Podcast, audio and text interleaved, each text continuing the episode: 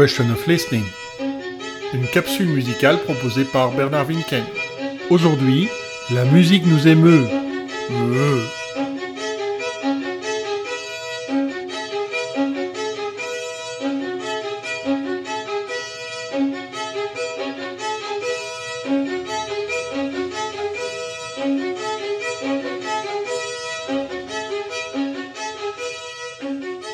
Pourquoi écoute-t-on de la musique?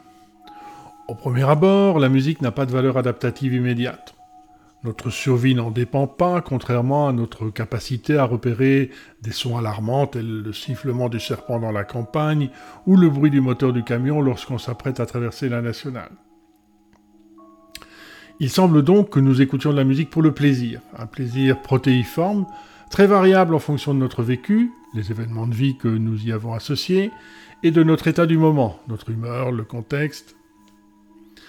Bien plus en tout cas, sauf peut-être pour les mélomanes experts, que pour en repérer les constructions, les structures sonores, les processus formels.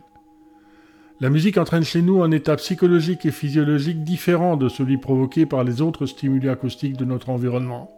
Euh, les bruits, quoi. Les malentendants aussi réagissent différemment, c'est-à-dire par de l'émotion, lorsqu'ils perçoivent un signal sonore, même appauvri par le handicap, comme une musique plutôt que comme une production non musicale. Le son de la parole nécessite un décodage sémantique, tandis que le son musical est une simple sensation sonore perçue plus facilement.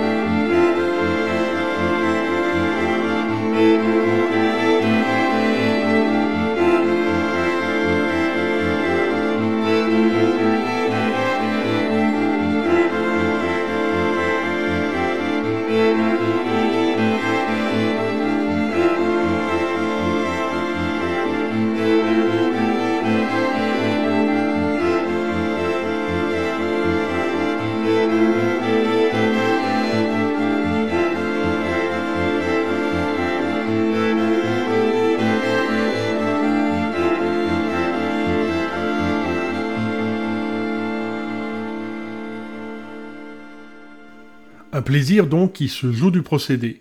Dans Multiple 12, de Soft Verdict, c'est la répétition. Une émotion comme indépendante de la compréhension rationnelle que nous pouvons avoir de la musique. Peu importe que cette boucle à l'alto sur fond de Krumar, le synthétiseur italien des débuts de Wim Mertens, choisisse de simplement se redire, encore et encore. Cette émotion est en partie subjective, liée à la personne et à ses expériences. Elle peut être déterminée par des éléments non musicaux, couplés volontairement ou non à tel ou tel morceau. Voici un exemple désagréable mais bien documenté. Une chanson écoutée lors d'un accident de voiture peut se retrouver associée par notre cerveau au danger extrême perçu. On voit notre dernière heure arriver. Ce conditionnement répondant, un processus d'apprentissage fondamental décrit par Ivan Pavlov, le gars qui filait des boulettes de viande à son chien après un coup de sonnette, très rapide et puissant, une fois suffi et vu l'intensité de la peur, il va bien s'accrocher, décrit l'origine d'un des symptômes de l'état de stress post-traumatique. La montée d'une solide panique lorsque la personne entend à nouveau le morceau en question, même si elle l'appréciait particulièrement avant l'événement. D'ailleurs, écouter de la musique trop rapide augmente la dangerosité de la conduite. Le rythme cardiaque s'accélère, on roule plus vite et on dépasse plus souvent. Voici Fast Car des Buzzcocks.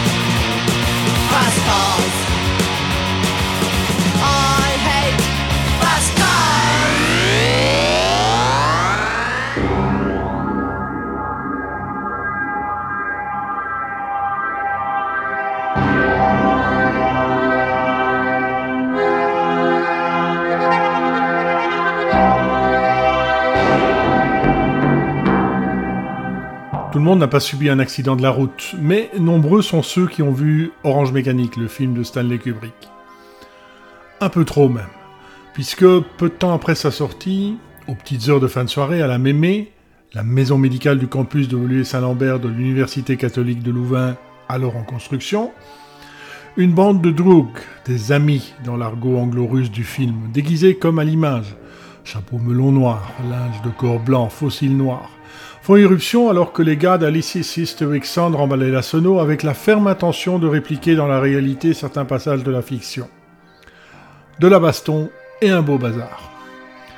Dans le film, Alex Delarge, jeune délinquant, il se définit comme ultra-violent, passionné par Ludwig van Beethoven donc, dont il tient la 9 symphonie, on va en écouter un extrait du second mouvement, un chef-d'œuvre, et obsédé par les parties de Ça va, ça vient, dois-je préciser, chef de bande des droguis, accro au les boostés au speed, est emprisonné pour avoir battu à mort dans son manoir la femme au chat, avec une sculpture en forme de phallus.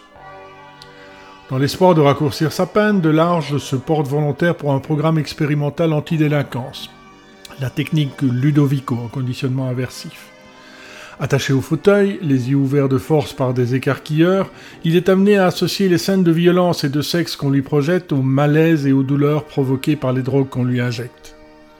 Parmi les films, des images nazies accompagnées de la 9 symphonie de Ludwig van. Alex ne peut maintenant plus supporter sa musique préférée, ni la violence d'ailleurs, ce qui, une fois libéré, le transforme en oiseau pour le chat auprès de ses anciens Doogie Doogie.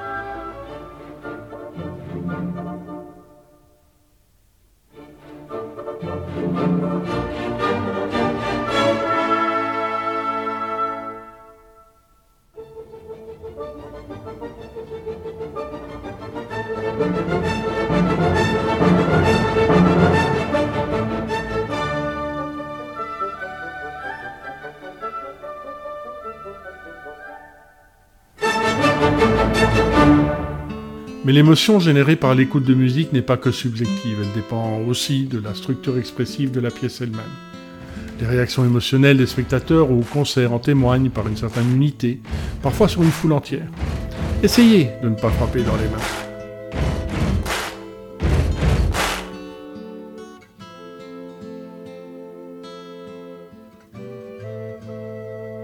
Cette forme de cohésion sociale se retrouve dans les différentes cultures.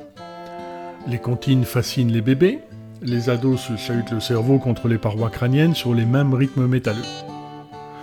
Génération après génération se succèdent les slows crapuleux pour emballer, ou pécho, ou peu importe comment ça s'appelle autrement, si c'est une autre chanson, à quel point c'est plus ou moins distancié, pas sûr qu'on danse encore alors un slow. En tout cas, ça répond à la même utilité vitale de propager ces gènes, pilule en vente ou non dans les monoprix.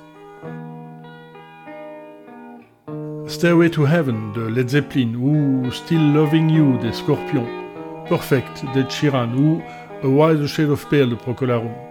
Autant de chansons à hormones, encore citées par les vieux, leur progéniture et la descendance de celles-ci, y compris par celles qui ne pratiquent plus ces danses où on se frotte.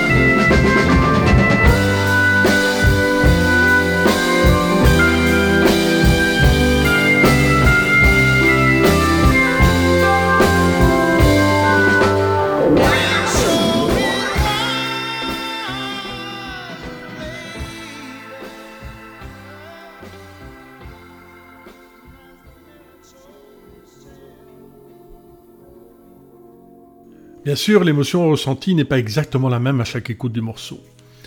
Elle varie en fonction de l'environnement et des circonstances, de l'humeur et de l'état d'esprit, du moment de la journée ou de la période de vie. Mais elle répond à une certaine stabilité ou régularité, qui nous amène d'ailleurs souvent à choisir une musique en fonction de notre état psychologique ou des caractéristiques du moment. C'est vrai pour soi seul, mais aussi avec d'autres personnes. Observez les choix du DJ aux différentes étapes de la soirée. Quand on demande à des auditeurs, musiciens et non musiciens, d'écouter des extraits musicaux et de les regrouper en fonction de la similarité des émotions exprimées, on définit donc une sorte de distance émotionnelle entre les morceaux, faible lorsque les émotions déclenchées sont semblables, forte quand elles diffèrent.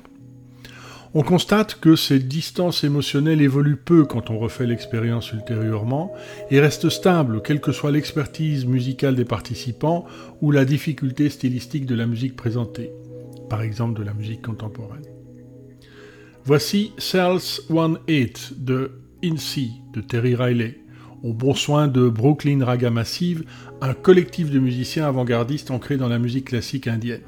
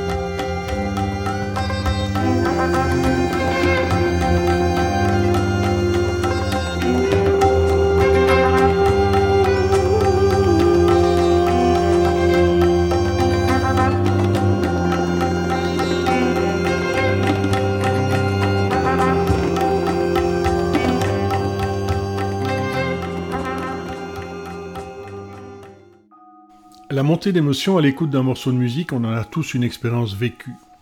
Mais les scientifiques aiment objectiver les choses, alors ils mesurent. Les réponses physiologiques, rythme cardiaque et respiratoire, conductance cutanée, ému on transpire et notre peau conduit mieux le courant électrique, mais aussi l'activité de nos aires cérébrales au moyen de l'imagerie par résonance magnétique fonctionnelle, l'IRMF de son petit nom. Ah bon? C'est parce que des neuropsycho musicaux blues blancs jouent à observer l'impact de la musique sur l'excitation des neurones que ma vieille mamie se retrouve sur liste d'attente pour son scanner du pancréas? Pas tout à fait.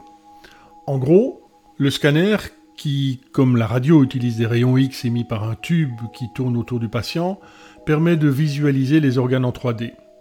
Et donc, par exemple, de surveiller l'évolution d'une tumeur, dont celle de ma mamie. Tandis que l'IRM, qui fonctionne sur base d'un aimant et d'ondes radio, montre l'équivalent d'une coupe de cerveau et que l'IRMF, qui repère en temps réel la variation d'oxygénation du sang, caractéristique avec l'augmentation du débit sanguin cérébral du travail des neurones, montre l'activation des différentes aires du cerveau. Et après tout, mamie n'a qu'à arrêter de picoler. Et que trouvent donc les chercheurs dans leurs expériences d'IRM fonctionnelles? Eh bien, que le cerveau d'auditeurs écoutant des musiques qui d'habitude génèrent chez eux des émotions intenses montre une activation des mêmes régions cérébrales que celles alertées par des stimuli fortement impliqués dans notre survie, comme la nourriture et le sexe. Bon, et aussi certaines drogues.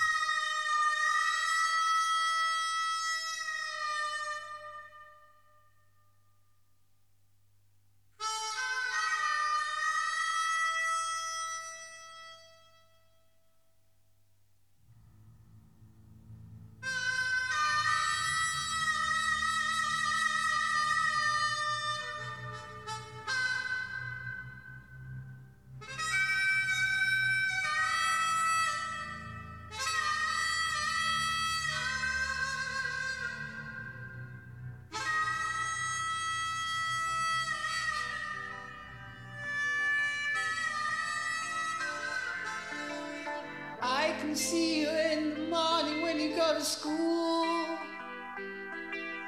Don't forget your books, you know you've gotta learn the golden rule. The teacher tells you stop your playing, get on with your work. And be like Johnny Too Good. Don't you know he never shirks? He's coming along.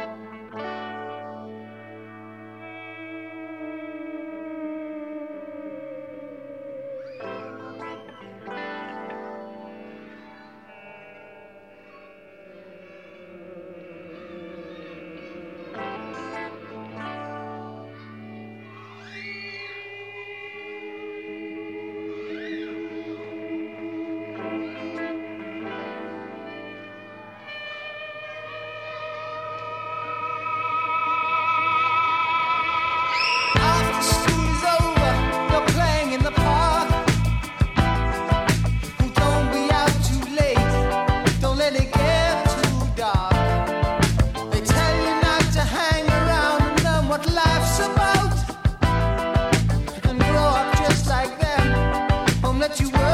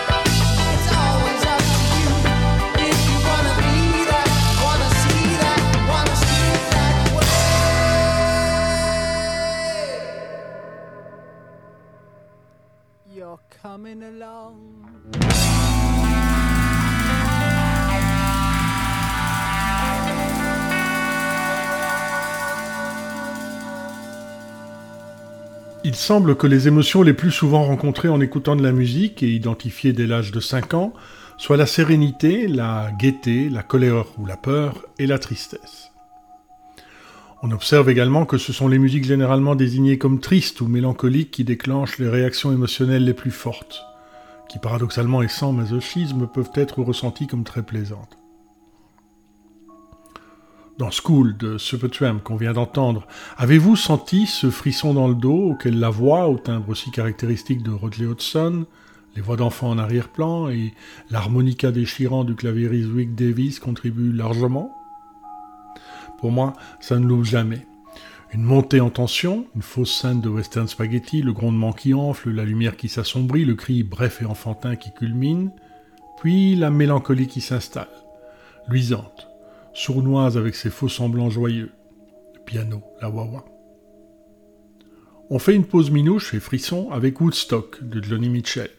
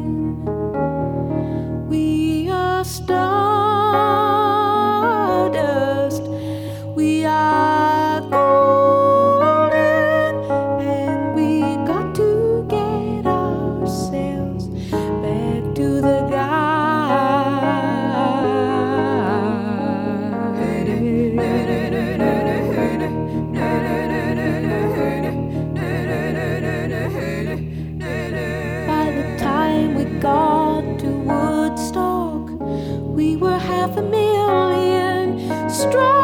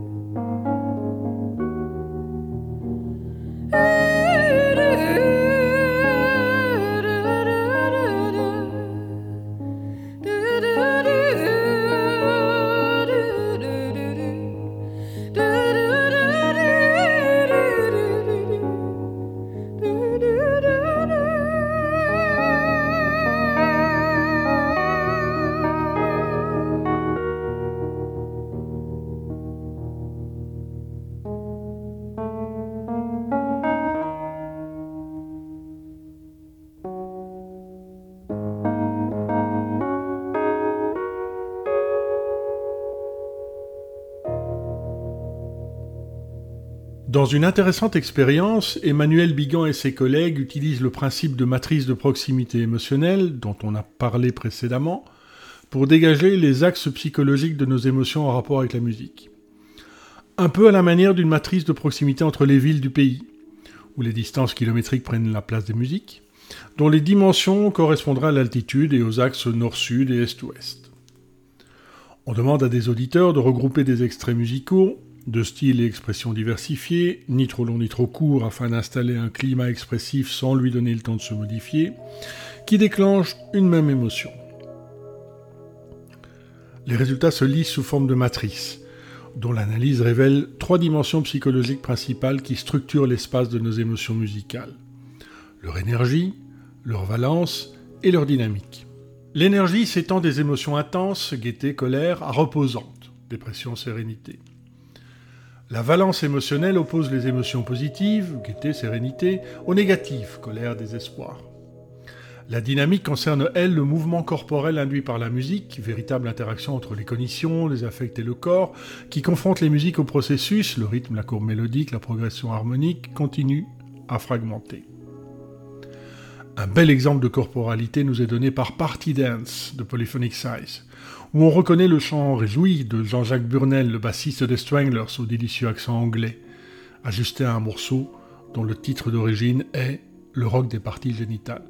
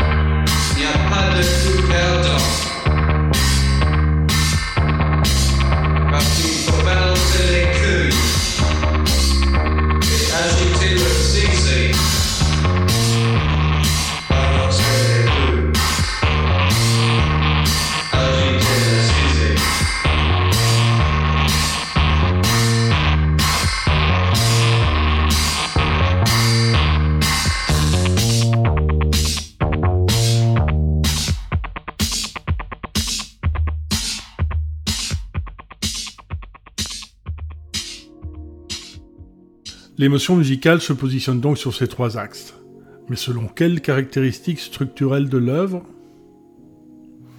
Les études montrent que la modulation, un changement de ton, de mode, provoque des variations émotionnelles, d'autant plus que sa vitesse est élevée.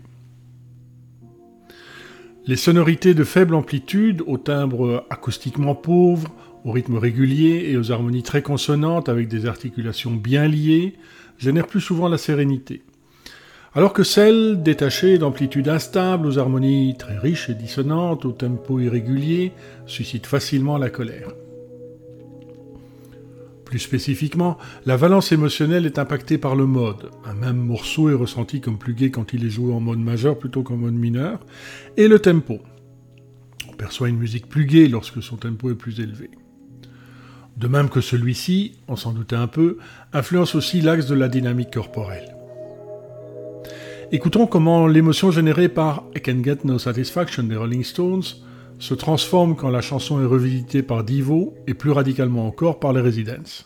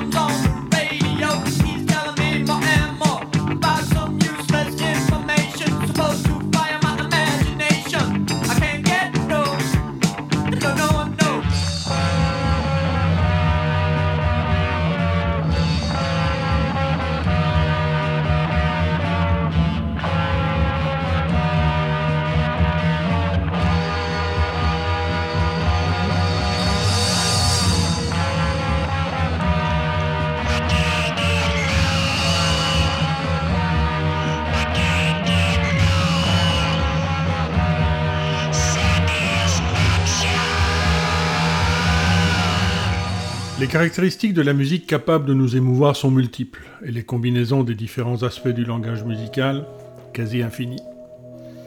Elles peuvent être perçues de façon immédiate, 500 millisecondes, une demi-seconde quoi, permettent de différencier des musiques gaies de musiques tristes, utilisant alors ce que le psychologue et économiste Daniel Kahneman nomme le système 1, un mode de pensée rapide, instinctif et émotionnel, ou au contraire, résulter d'une analyse de la syntaxe musicale plus cognitive de type système 2, plus lente, plus réfléchie et plus logique. Neil a derrière lui des centaines de chansons, dont le nostalgique Old Man. Pour réaliser cet épisode, je me suis largement référé à l'article d'Emmanuel Bigan, psychologue cognitiviste et musicien de l'Université de Bourgogne-Franche-Comté, sur les émotions musicales, paru dans le magazine Pour la Science en novembre 2008. Le plus souvent, pendant que je parlais, on écoutait The Plateau of Mirror de Harold Butt.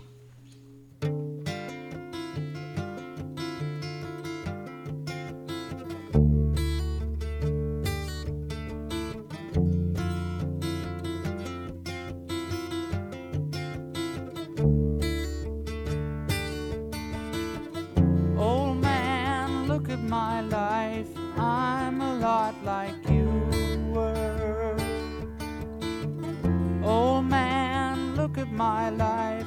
I'm a lot like you were.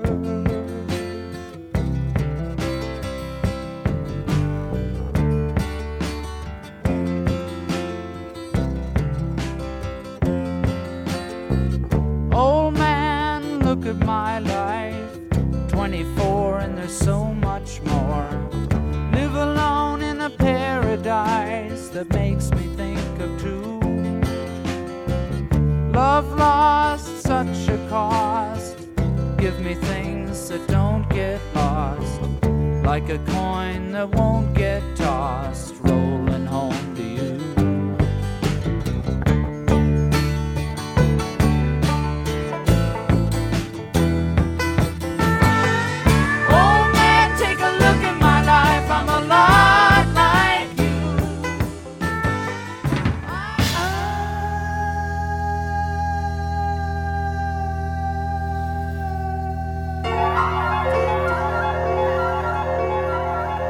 Question of Listening, c'est fini pour aujourd'hui. Dans un mois, la musique est-elle un langage universel?